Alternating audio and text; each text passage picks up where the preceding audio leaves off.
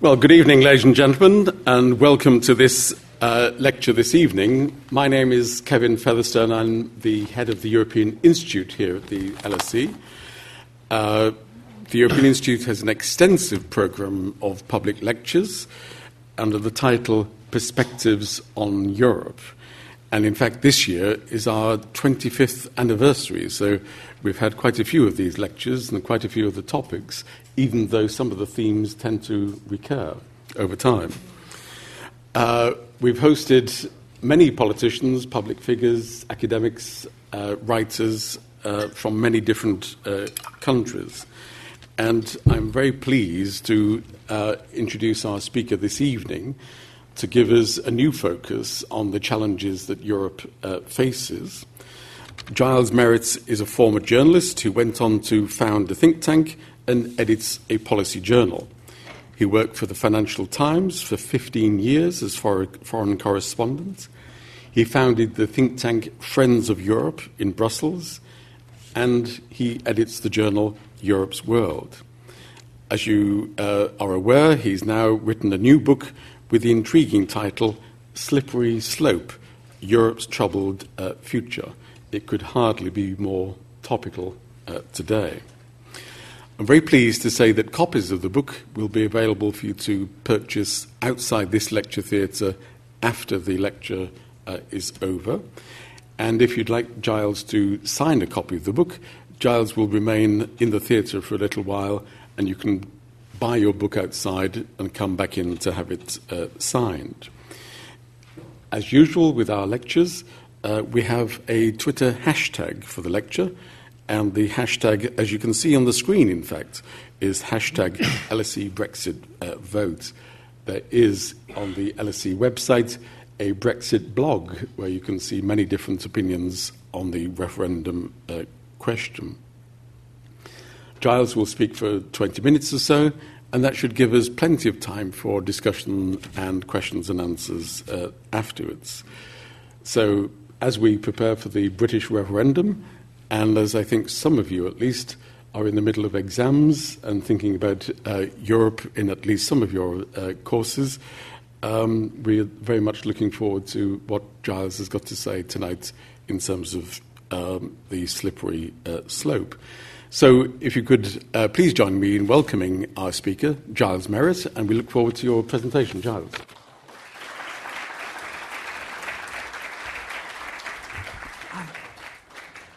I thought I'd stay seated, Kevin, if I may.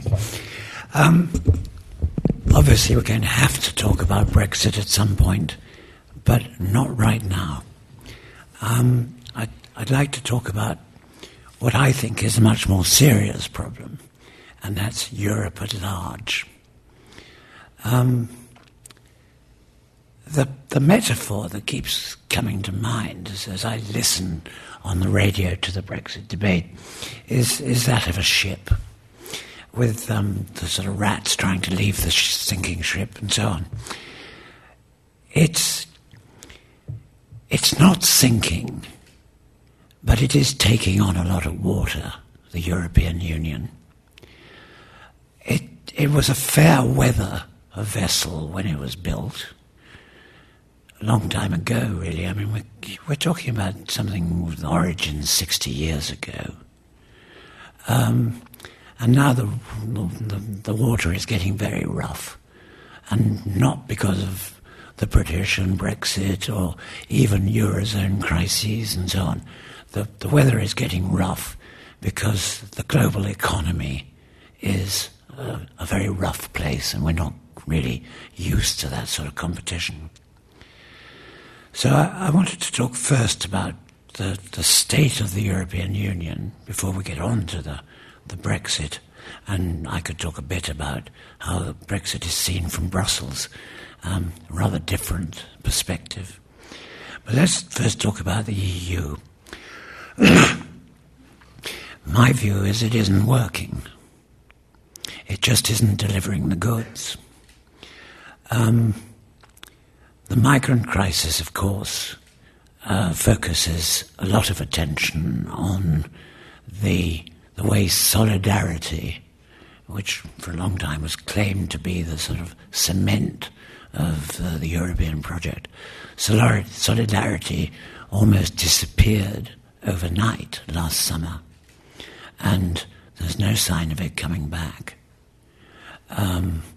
We'll see. Maybe the deal with the Turks will reduce the flow of migrants. But my own view is that it's going to continue at much the same level as last summer, and with all the political tensions that that's going to produce. So, I mean, first of all, I don't think the European Union's mechanisms seem to be strong enough to knock heads together between the member states. And also, I don't think the European Union has got the political courage to tell Europeans what they really ought to be telling them, and that is, it's not that we've got too many migrants, we haven't got enough. Europe is shrinking and aging so fast that we need to take on, well, somewhere between 50 million and 100 million immigrants by mid-century, which would be roughly the rate of twice of last year's. But Brussels doesn't really have the courage to say this, even though it's published a lot of reports making precisely this point about the demographics and about the ageing problem. Next failure, the Eurozone. The Eurozone lacks a political basis. We all know it. We all know that Eurozone governance is the big problem. But again, the European Union, I should say Brussels really, the EU institutions don't have the courage to stand up and say so. So they're basically in the firefighting business. Next failure, security.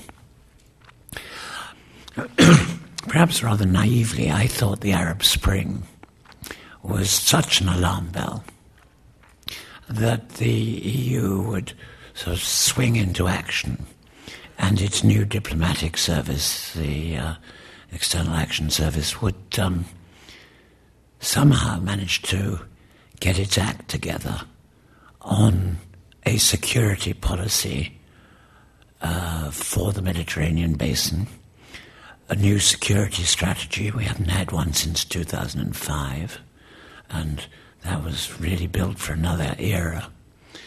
But no, we still see the European security framework as being notional at best.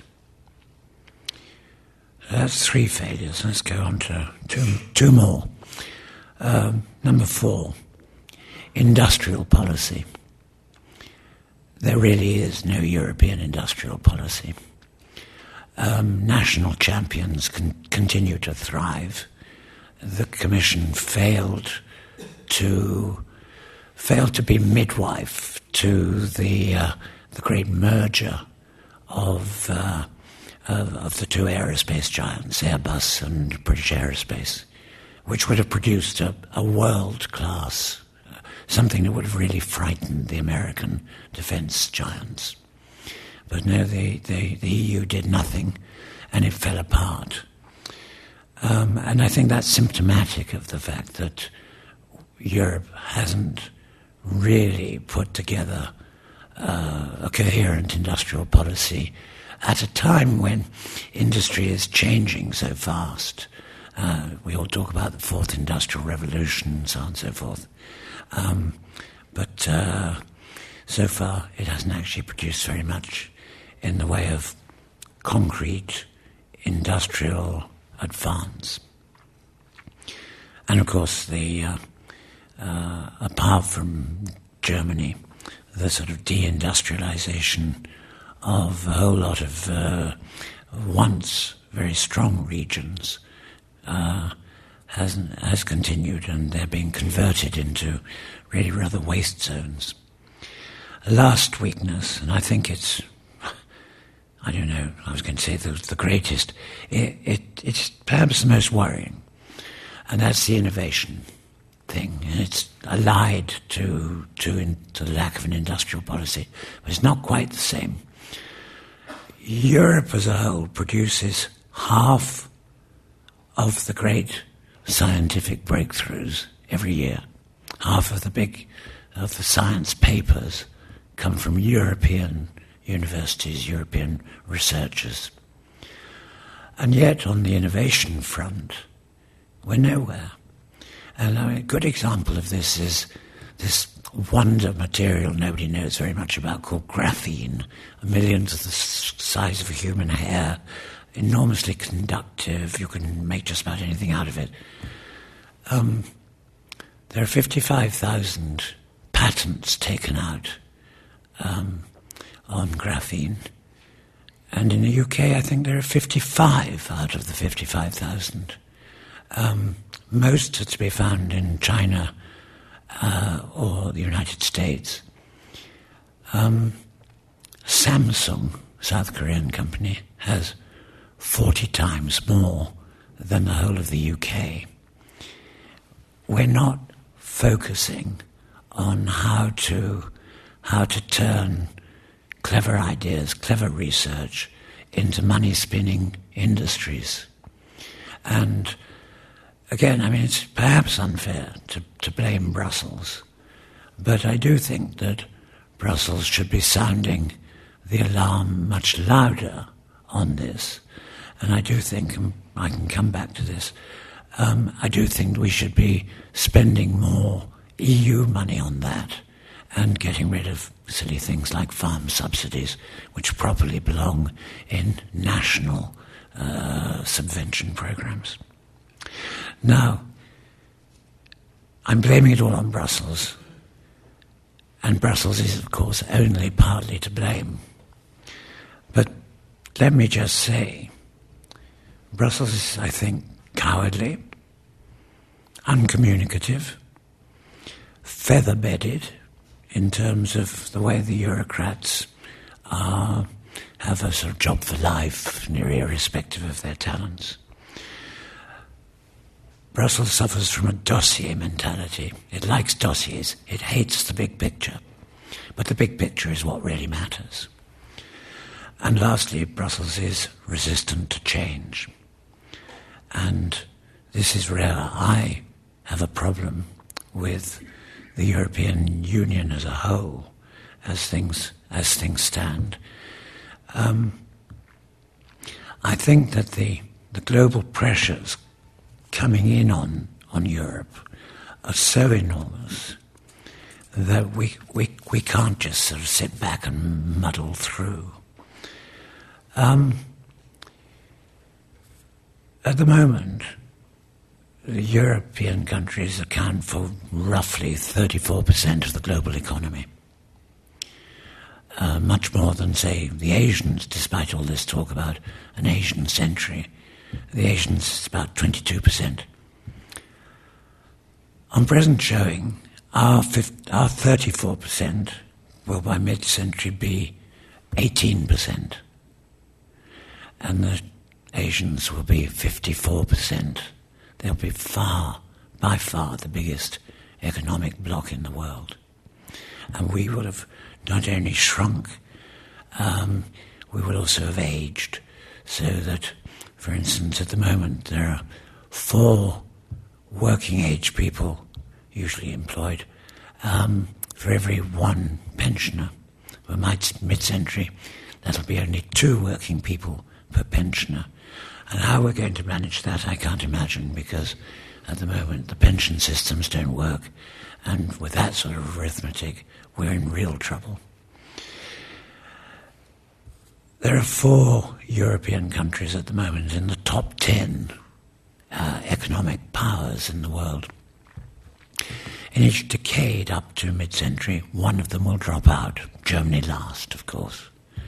But by mid-century, there won't be a single European country in the top 10 economies of the world.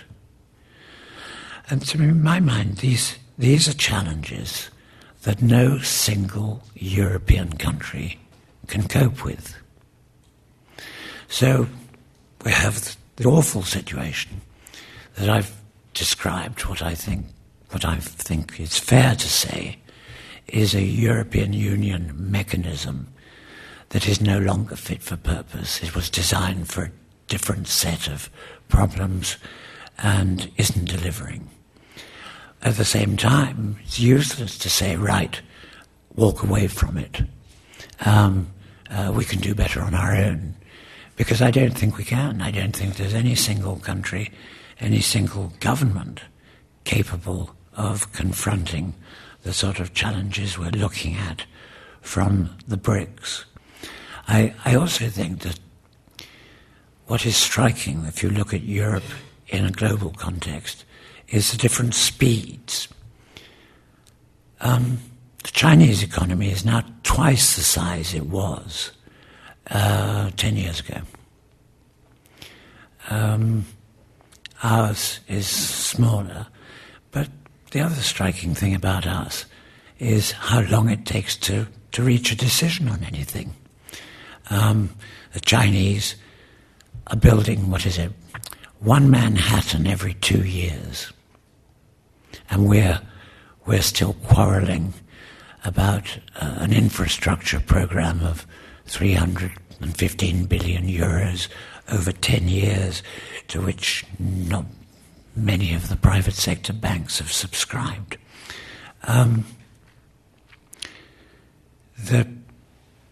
The contrast between what's going on in the rest of the world and Europe is very striking, and I think it's Europe.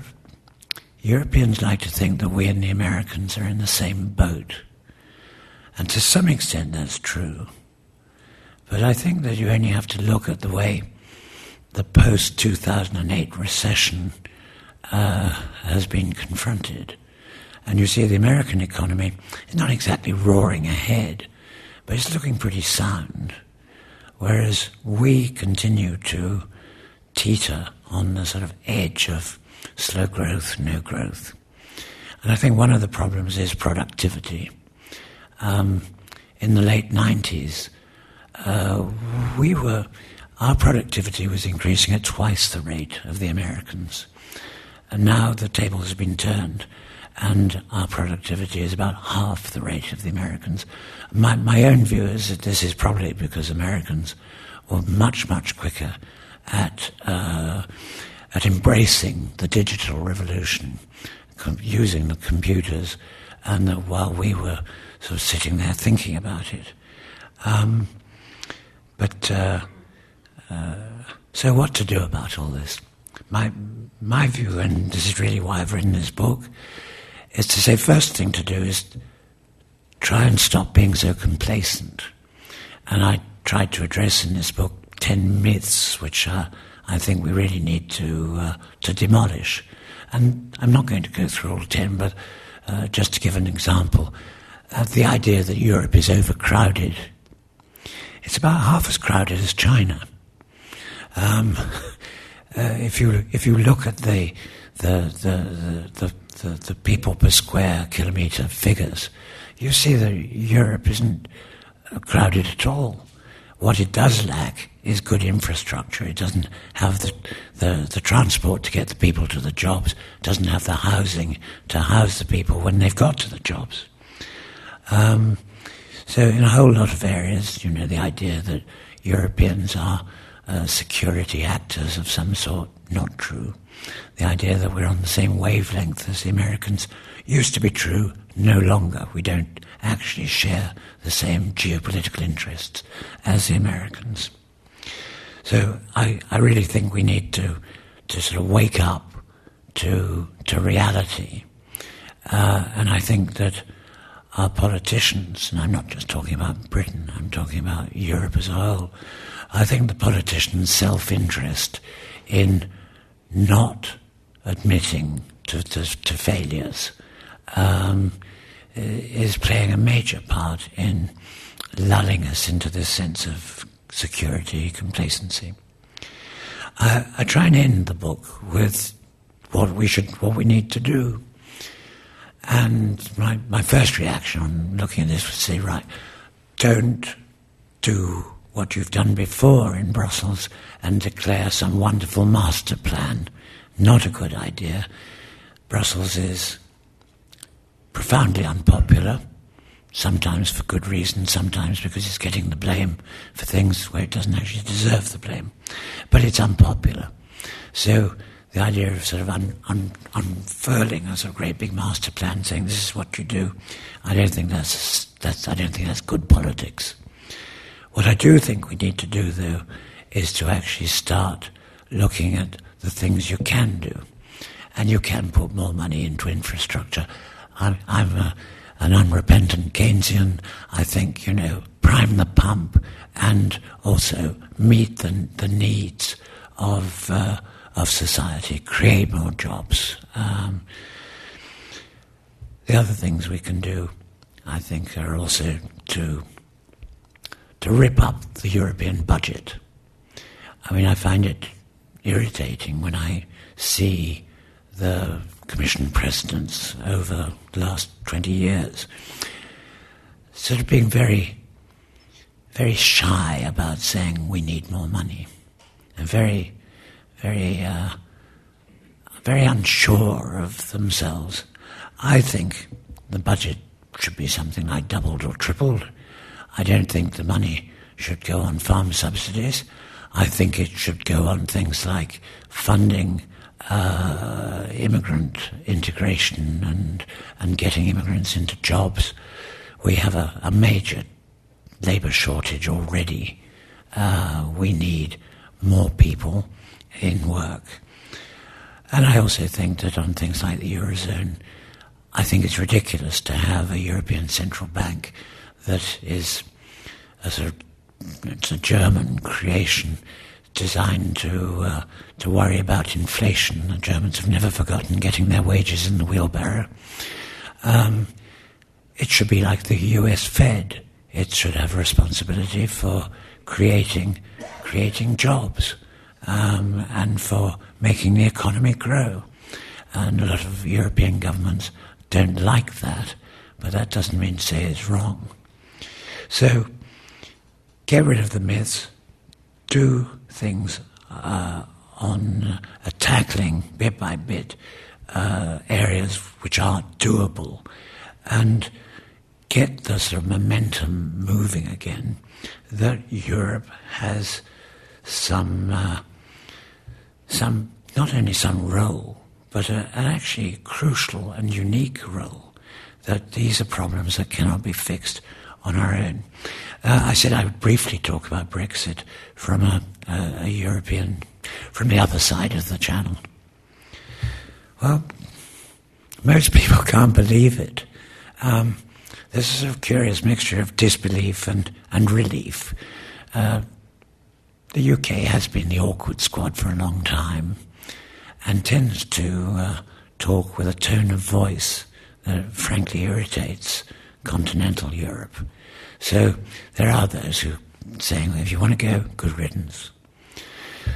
The others, I think, more rationally say, well, how can an open economy like the United Kingdom really expect to prosper in a globalized world?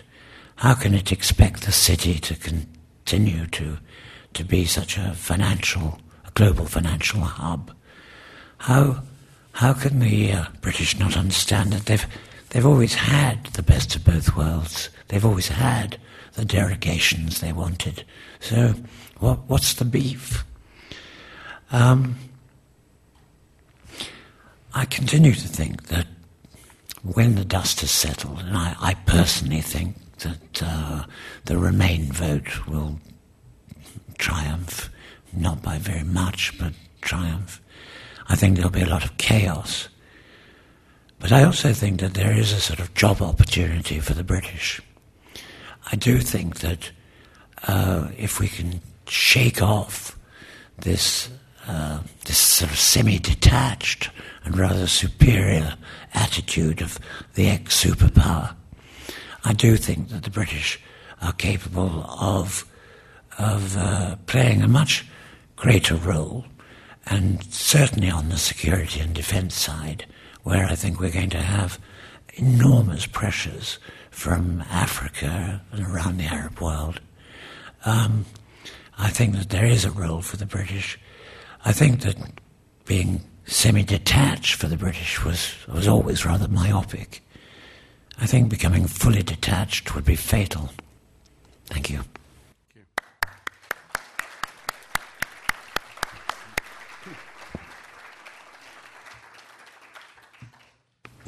Well, there'll be plenty of time for questions, but perhaps I could start off with one, Giles, that you began by emphasising very much the lack of leadership, indeed the cowardice of Brussels, and not telling people the truth, as it were.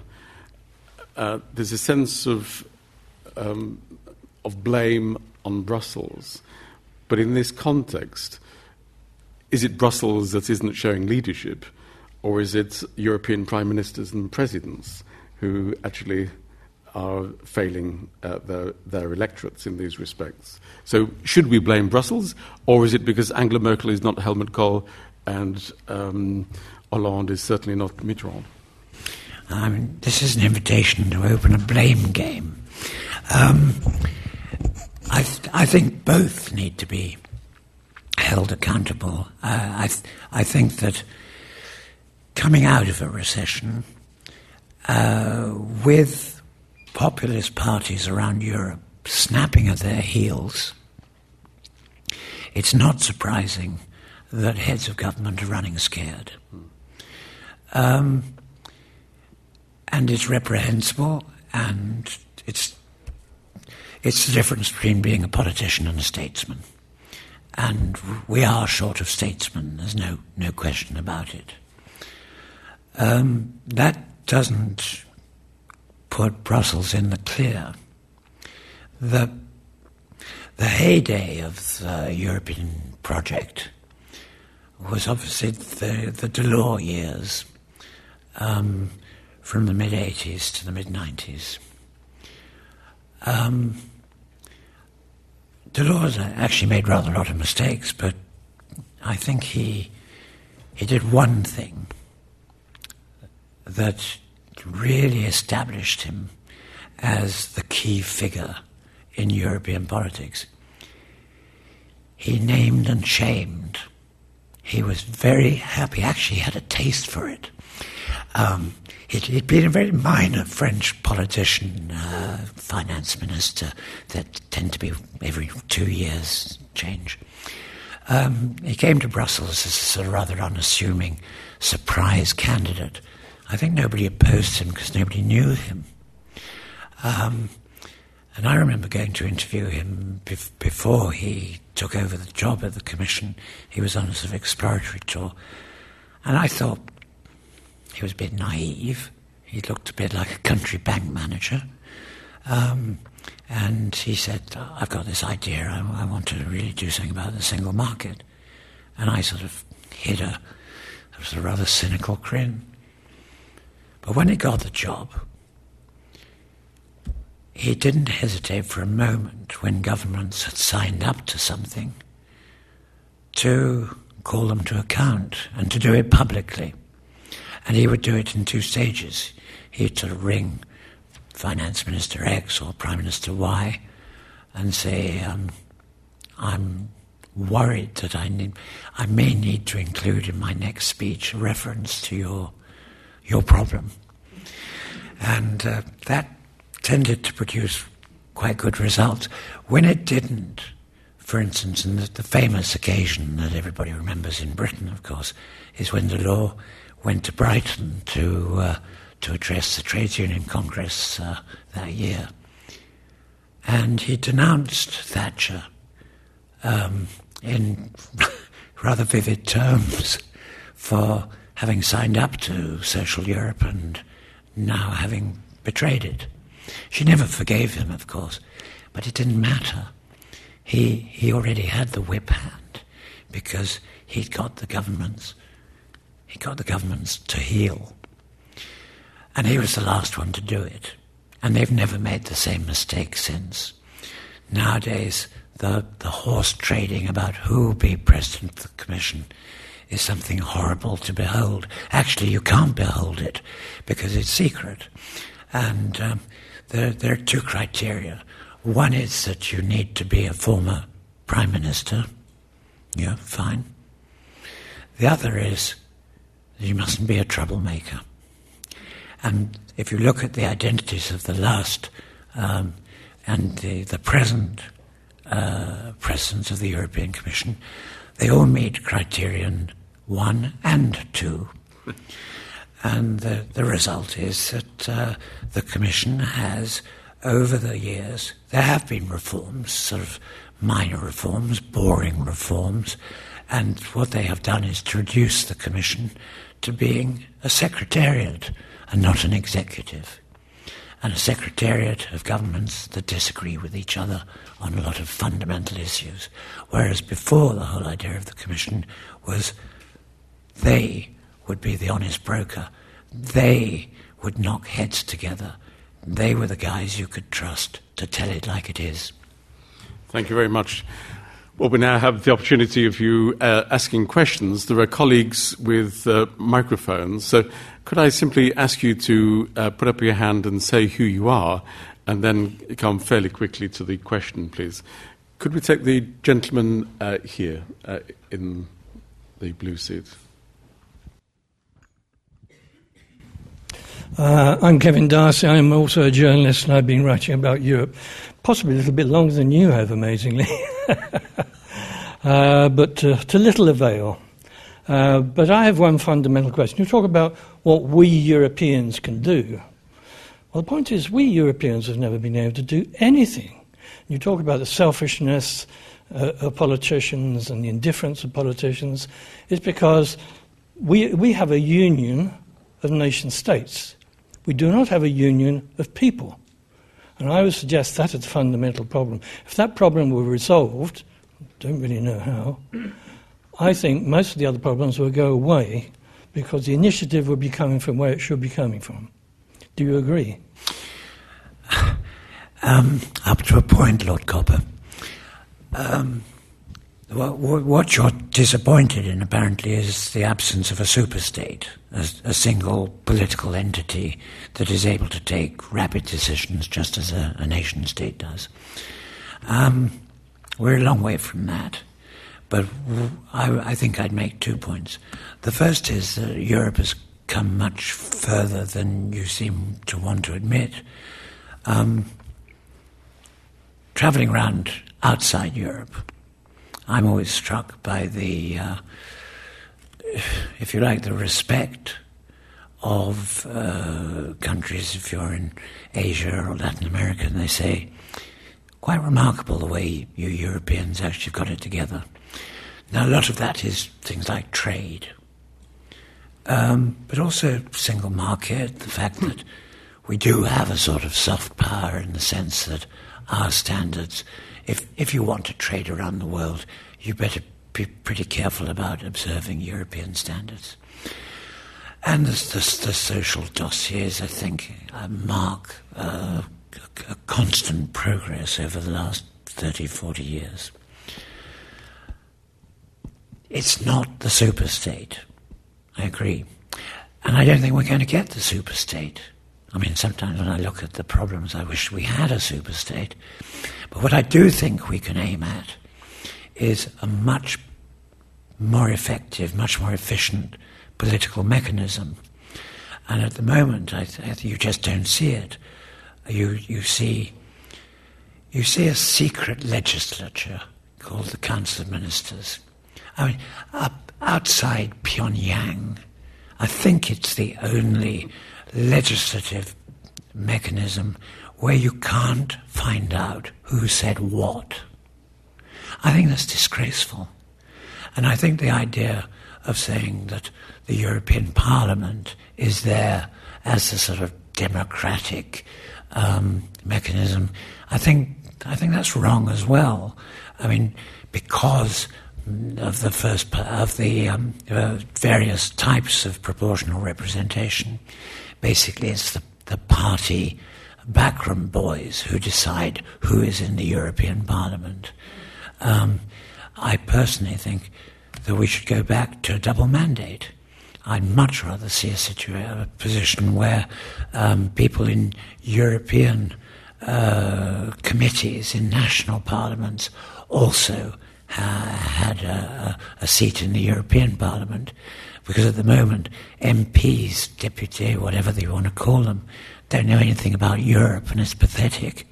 Whereas the MEPs know everything about the sort of minutiae of, I don't know, fisheries policy or whatever, and know nothing about real politics, except the one-third or so MEPs who are now actually Eurosceptic, and they know quite a lot about big politics.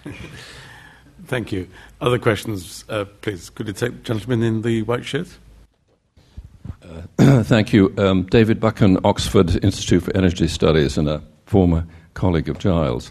Writing about Europe for longer than me, too. Well, I don't know. Makes you feel very young. Thank you. Thank you for your Cassandra-like warnings about Europe's decline. I hope to some extent that they're heeded, unlike Cassandra's warnings. But there are the most striking aspect of your talk, I don't know about your book, is your clarion call for more migrants, not less, more immigrants, not fewer. And I wonder, it seems to me there are a couple of difficulties there, which you haven't addressed in your talk, but you may do so in your book.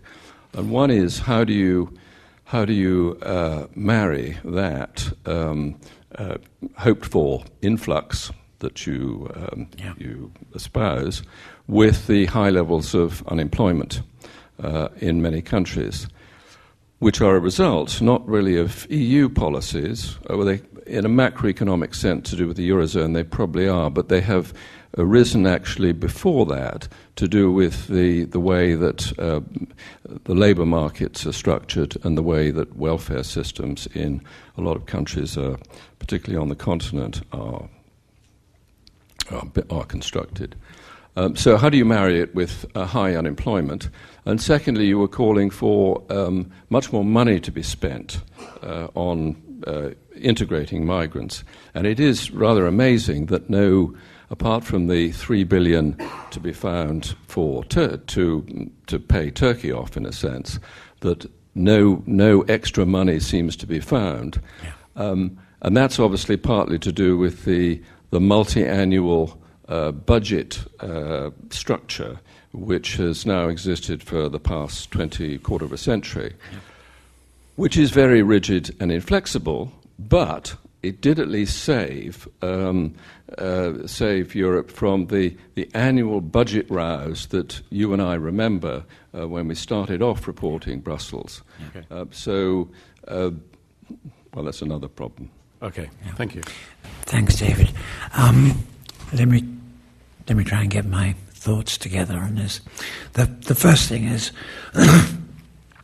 I don't think our labour needs have very much to do with the unemployment problem. I think we're looking at two separate problems, and I'll try and explain why. The demographic problem started to become pretty clear to people at about the turn of the century. In 2010, a wise man's group headed by Felipe Gonzalez went away and sort of scratched its head and talked to people, and came back with this report that said, roughly, you're going to need 100 million people if you don't start importing people, and that was families and all, not just workers.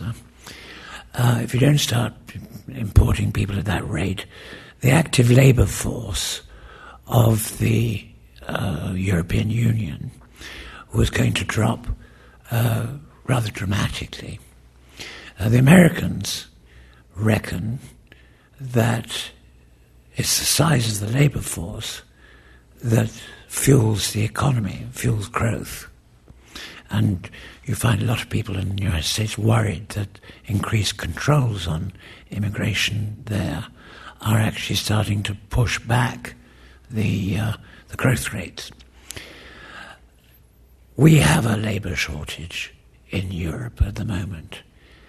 It's nothing to do with the mismatch problem that is producing a lot of structural unemployment.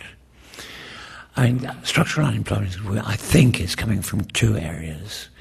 One is industrial change. We're seeing what were labour-intensive industries have been going progressively out of business, and that's been producing a sort of high sludge of unemployment, if you like. And then there's the youth problem, which is, I mean, we could spend a whole evening talking about youth unemployment because, first of all, young people do get jobs. It's just taking them a lot longer to get a job than it used to and than it should. So there's a sort of frictional unemployment there.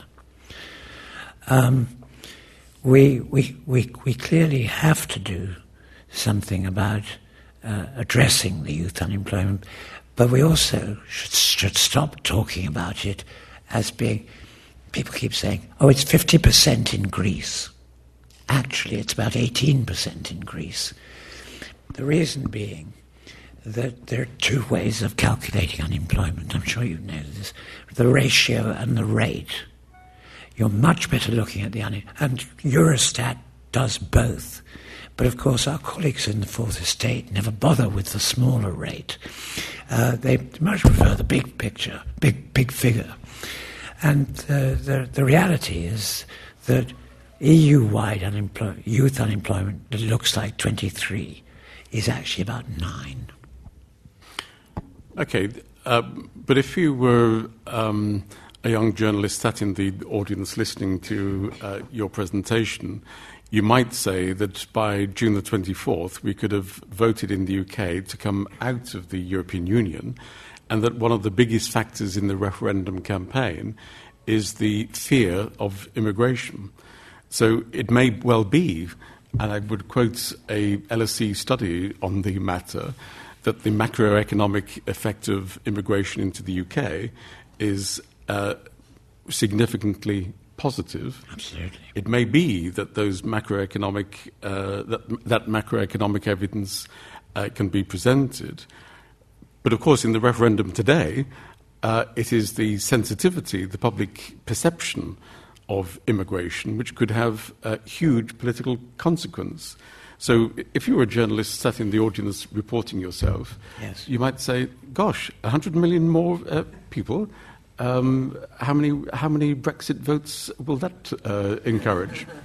Well, I hope this young journalist sitting in the audience isn't working for the Financial Times. Because the idea of repeating these economic heresies, I find it absolutely baffling that immigration should be of remotest interest to British voters, because the immigration that you've had so far has been from other EU member states, chiefly newcomer countries, Eastern and Central Europe, Baltic states and so on. And they are responsible for the UK's relatively healthy growth rate. They are the ones who've been fueling the British economy. And the idea of wanting to get rid of them is something I find very difficult to understand. Yes. This is a period at the LSE when we're into examinations and on occasions we have resits, etc. Well, the referendum is a one-off. And it may be that we can present all of the economic evidence to show that actually the British are mistaken on the impact of immigration. However, it's the perception which is motivating people. So you may say that you find it remarkable that the British electorate should be remotely interested in the immigration issue. But it's emotion rather than the head, isn't it? Yes, but it seems to me that is a criticism of the British political class, isn't it? That they don't seem, that they seem to want to use immigration and jobs as a sort of, as a whip to bash each other with, rather than as a, as something to debate sensibly. Yeah, good. Thank you. Other questions? We have, first of all, can we take the gentleman here, then we'll come to you. Can we take the gentleman here first, please? Thanks. Good evening. My name's Kevin Darcy. I'm a business analyst across the way in the city. Deal with a lot of data, but not economic stuff. Just looking into that last point, but also a bigger issue where you say it's the British political class. But we've just seen the Austrian presidential election. We've seen Marine Le Pen, and it doesn't take long on the internet to see the same message being broadcast by Le Pen, Trump, Austria, and now Boris Johnson. And yes, it's economically illiterate.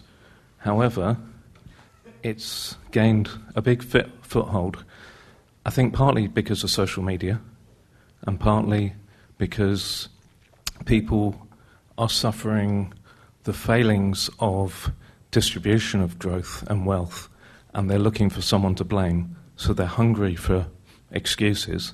So why not blame Brussels? Why not blame immigrants? Except that 98% of the expenditure in this country is by the UK government and councils and parliaments, and therefore housing, health, education is all democratically governed in this country. So my challenge is slightly different to the other questions mentioned earlier, which is to say I feel that rather than being a failing of having a bigger superpower or a failing of Brussels, I suspect there's a failure of the philosophy and the think tanks of the centre-left and centre-right to provide an opposition to this populist dogma that's coming across.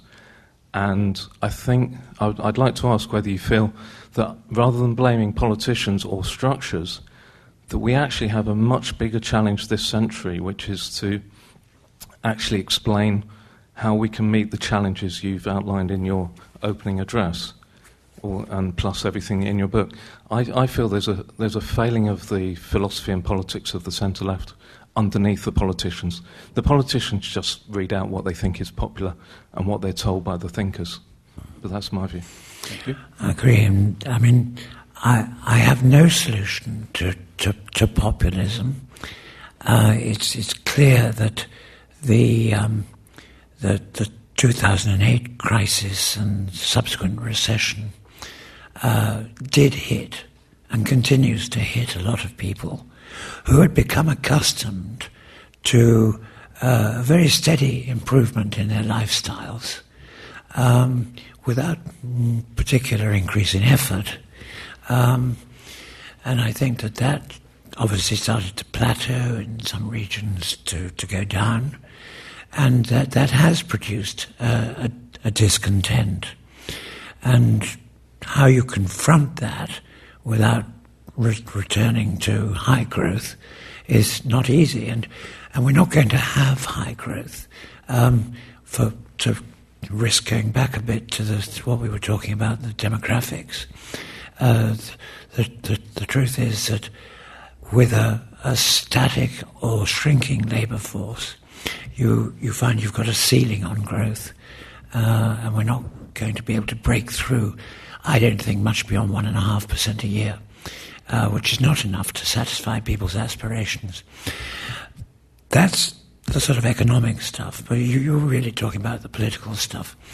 And I think that what we're also seeing is populism that is a reflection of the quite apparent and embarrassing impotence of the great European project that we were all told was everything was wonderful, it was going to get better and better and better, it was going to be a sort of great big snowball. Obviously produced disquiet about the superstate, but it clearly isn't working. And it seems to me that what we do have to do is we have to reform the European Union, we have to reinvigorate it, and we have to start showing some results. And where there are results, we need to draw people's attention to them. But most of all, I have this feeling that one of the big problems with Brussels and maybe national governments is this terrible being hooked up on good news. The Brussels bureaucrats only like to tell the good news. And this seems to me balmy. You're much better off telling people the bad news and then telling them how you're going to fix it instead of just giving them a diet of sort of rather dull minutiae and saying, well, that's good news. Thank you. The gentleman here. I'm afraid this is like an FT Mafia conference because I also used to work in Brussels for that publication and a friend of the speaker. Giles, you didn't even include the democratic deficit on your list of Europe's problems. It's quite interesting. It seems a rather elitist position to start from. Pyongyang. Well, I mean...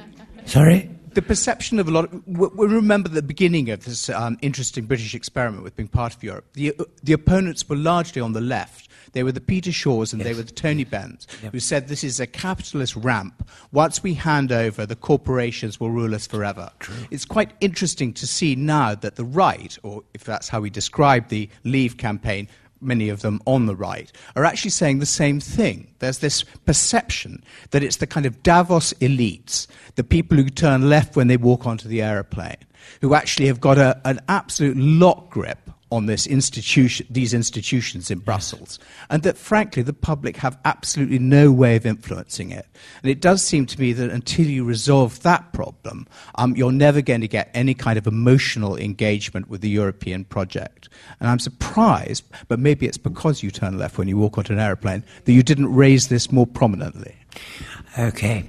A gentle sort of question, wasn't it? Yes, He's a close friend, what can I say? For business class, you turn right.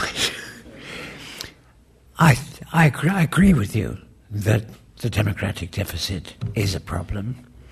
I also would agree with you, but you haven't said it, that it's partly engendered by Brussels. That Brussels sits there smugly doing its jargon-laden business, and it's very difficult to understand what it's all about.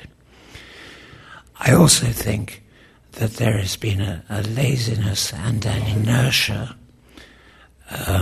amongst national politicians that the Brexit debate at the moment is striking to somebody like me. It's all wrong. Whether they remain or Brexit, they don't seem to know anything about it. They haven't bothered to find out. They don't go to Brussels. So how can they be part of the sort of European demos? And I do find that when I listen to especially our sort of British politicians, there is a sort of envy, a sense that they have been excluded, but also they have no interest in being part of the European political system, that the lobby correspondents of Westminster are not interested in the European Parliament, they're interested in Westminster House Commons. And so it goes on. Politicians the same. They don't want to invest in something that they feel outside of, and they don't want to make the effort to get inside it. Thank you. Other questions, please? Have we... Oh, I thought I saw it. No. Yeah. Could we take the lady in the centre, please? Giles, you said that... I'm Rachel Johnson. I did work on the FT as well, but I don't want to boast. I have no Brussels credentials, really. You talked about a failure of solidarity, and I wondered if you could reflect a bit more about security and how the Remainers are using Europe's security credentials as an argument for telling voters to stay in, and whether you think that Bataclan and Ukraine are a result of Europe's failures on security, and there's absolutely no record to be vaunting on that front. Yeah. Can I say the second part first, and then I'll come back to the second. Ukraine, I think we created that crisis, or had a very heavy hand in it. And I think the whole, what we call the beauty contest, you know, to the Ukrainians, do you prefer the European Union, do you prefer Mother Russia? We sort of blundered into the Ukraine crisis, and we've blundered with Russia ever since the collapse of communism. There is still no EU policy on Russia. Russians are difficult to deal with. They've always been difficult to deal with. That doesn't mean to say you don't actually try. And I think the European Union have been really pathetic in their failure to understand the geopolitics, not only of the near abroad, Russia's near abroad, Ukraine, and so on, but in the Arab world, I think, we just didn't react in the way we should have. I expected, and at the time I was sort of writing stuff nobody was reading, saying, look, you've got to have two parallel programs. You've got to have an economic support program, because these are highly state-run economies which are failing. And also you've got to have a security framework, because these Arab countries don't actually talk to each other or trade with each other. And you have to try and get them to sort of cooperate and collaborate, and you have to have a security quality to that. On the security thing, for years I've been saying to visiting British ministers or whoever, anybody who I thought might be important, you're not getting any value out of being the only real defence player in Europe. The French also, but to a much lesser degree. I mean, we can move a division, the French can move a brigade, basically. Although the military in Britain tell me I'm now out of date, and we can move a brigade, and the French can move a regiment. We never got any value out of that in political terms. We never made anything of it. The reason was very plain, of course. It was because everybody wanted to say NATO is what's important, because this was part of our imaginary special relationship with the Americans. But I think we've mishandled the security thing.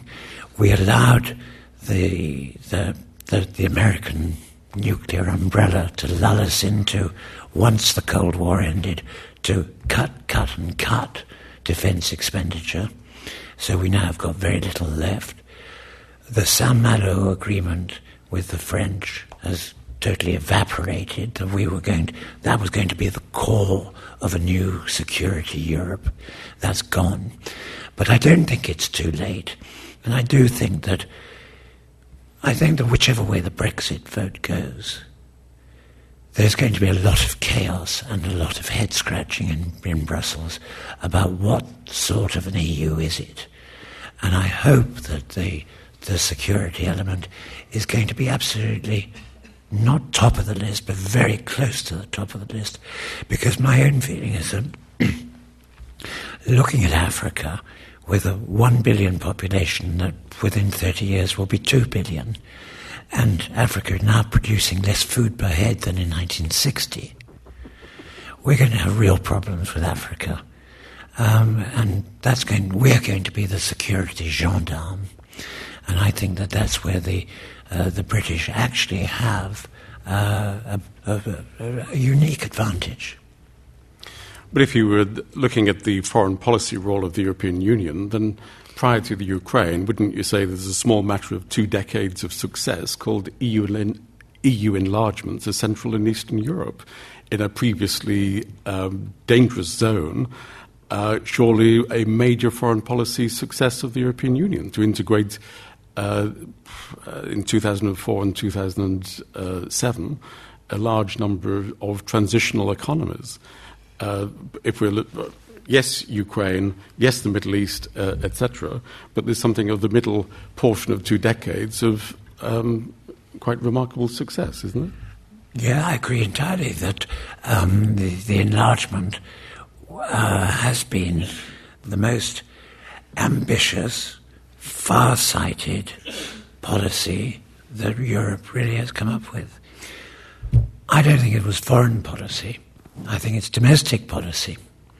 I mean, I was there very much when the wall came down and nobody knew what to do with the communists. Actually, I wrote a book about it. We didn't know what to do with them. So various people, well, some people said, for God's sake, they're hopeless, leave them alone, which is obviously a very bad idea to have a lot of discontented and very poor people milling around on your frontier. It would be very destabilizing. So the next idea was, let's give them something called political membership, which meant absolutely nothing. It meant they could come and listen to debates in the European Parliament, and they could be sent bits of paper after council meetings. Eventually we did the right thing and said, right, in you come. But I don't think that in my terms is not foreign policy. That is domestic European policy, where I think we're been totally lacking. I think we stood aside for far too long on the Middle East, and the Americans kept on saying, "Well, no, either you agree with us or butt out," which was hardly a policy. We didn't really address Africa as such because the French talked to West Africa, we talked to East Africa, and the poorer bits around the Sahara we left to their own devices. Asia, we never had any policy and still don't. Just a whole series of competing, mainly commercial interests. The other year I was in Beijing, and I asked a senior guy in the Chinese Foreign Ministry, I said, tell me, is the European Union ambassador now the most important ambassador? He said, what? He said, no, it's the German, maybe the Brit. No, certainly not the EU person. We don't bother with them. Thanks. We have a question here. Can I just see any other questions before we... Okay, right. Good, thanks. My name is Tom Schiller. I thought we should have at least one question from someone who has no FT connection at all. So, in a way, you've given an answer, a negative answer to the question I was going to ask, which is about whether the slippery slope actually started at some point with the expansion and the enlargement to 28 countries, at least an enlargement using the same model, i.e. you're either in or you're out, and a failure to envisage either a concentric circle or some different patterns. I mean, that seems to me to have provoked a lot of the problems because we have such diverse economies. It's also led to a totally duplicitous relationship with Turkey, where there's never been an intention to admit them, but we've offered nothing else other than a sort of waiting room posture. So my question, I'll say anyways, didn't the slippery slope start when we went over 12, 15 or whatever number you care to choose? You and I have got different slippery slopes. My slippery slope is a sort of global economic one, where I think the question is, are we in we know we're in decline, is it relative or is it absolute? And I think we're halfway down the absolute one. Your slippery slope is about the size and the sort of mythical equality between member governments of the European Union. I hadn't actually thought of it as a slippery slope. I mean, I think of it as unintended consequences. When the sort of successive Big Bang enlargements were taking place, I was quite happy, and I thought, I thought this was a far-sighted geopolitical strategy. If we didn't have the guys in, they were going to cause an awful lot of trouble out. Now they are in. I don't know what we're going to do, because it's clear that 28 governments of such a horse and rabbit stew, it's very hard to get consensus on so many things. And yet, of course, they've got the rule book. They know that they're equal, they have vetoes and so on and so forth. QM, qualified majority voting, blah, blah. So they're not going to just stand aside and let the big governments do what they want. On the other hand, the big governments are the only ones really that have a more global view. And it's worth adding that, to go back to the Ukraine, some of the new member states have got us into a lot of trouble. If we don't have a Russia policy, try the Baltic states and ask them why, or Poland, and the Ukraine crisis and the continuing saber rattling with the Russians, all done to those guys. That more and more I see some quite convincing papers being written on concentric circles, chiefly because it's seen as a way out of the Eurozone problem rather than the wider sort of geopolitics problem, or out of the fact that there are too many people sitting around the table. But we are where we are. We're not going to get rid of them. I mean, the only thing that I've been wanting to sort of insert into this conversation is, if the British do vote to go, there will be such chaos. There will be such panic.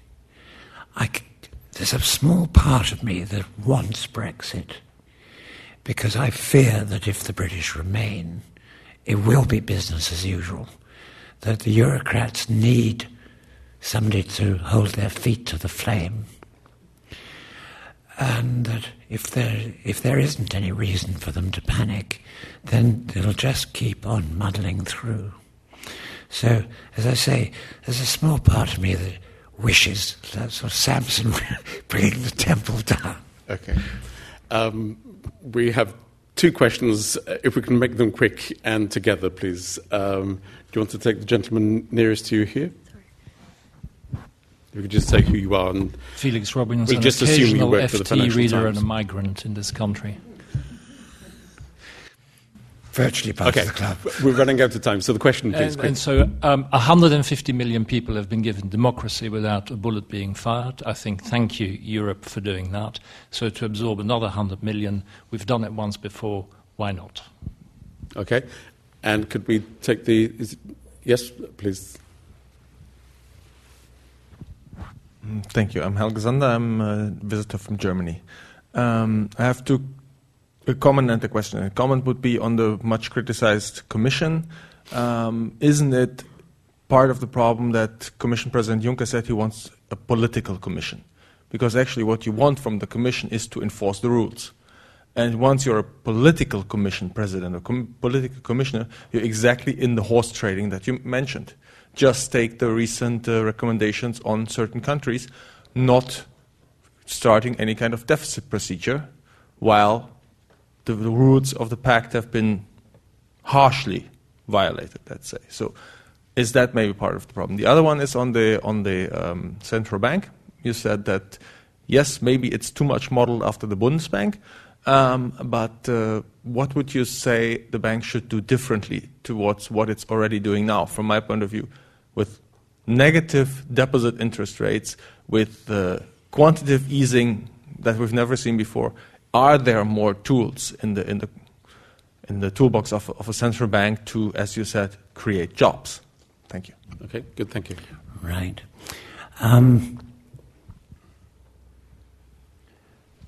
Juncker's democratic political commission is a very good example. I didn't think it was possible to be half pregnant.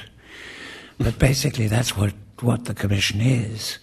I mean, I'm sure you being German, and you'll know that the Spitzenkandidat thing was phony.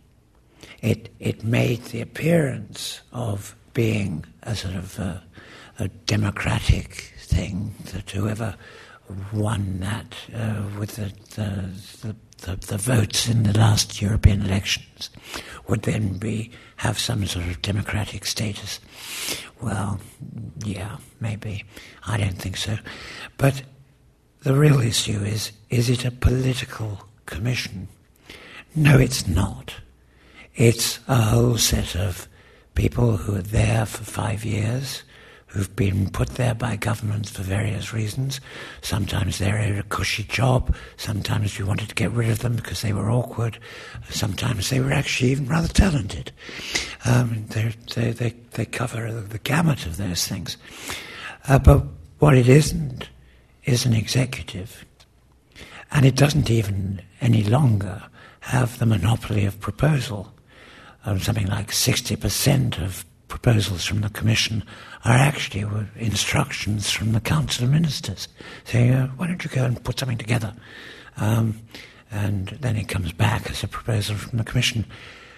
There was a time when the Commission was much tougher and much more independent.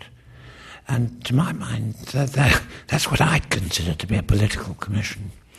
But a real political commission, of course, would be an executive that had to be supported in the European Parliament by some sort of a coalition to give it a majority. And we're a long way from that, and I think it's a shame we're a long way from that. The second thing about the ECB, I'm not going to get into a sort of austerity plus-minus discussion.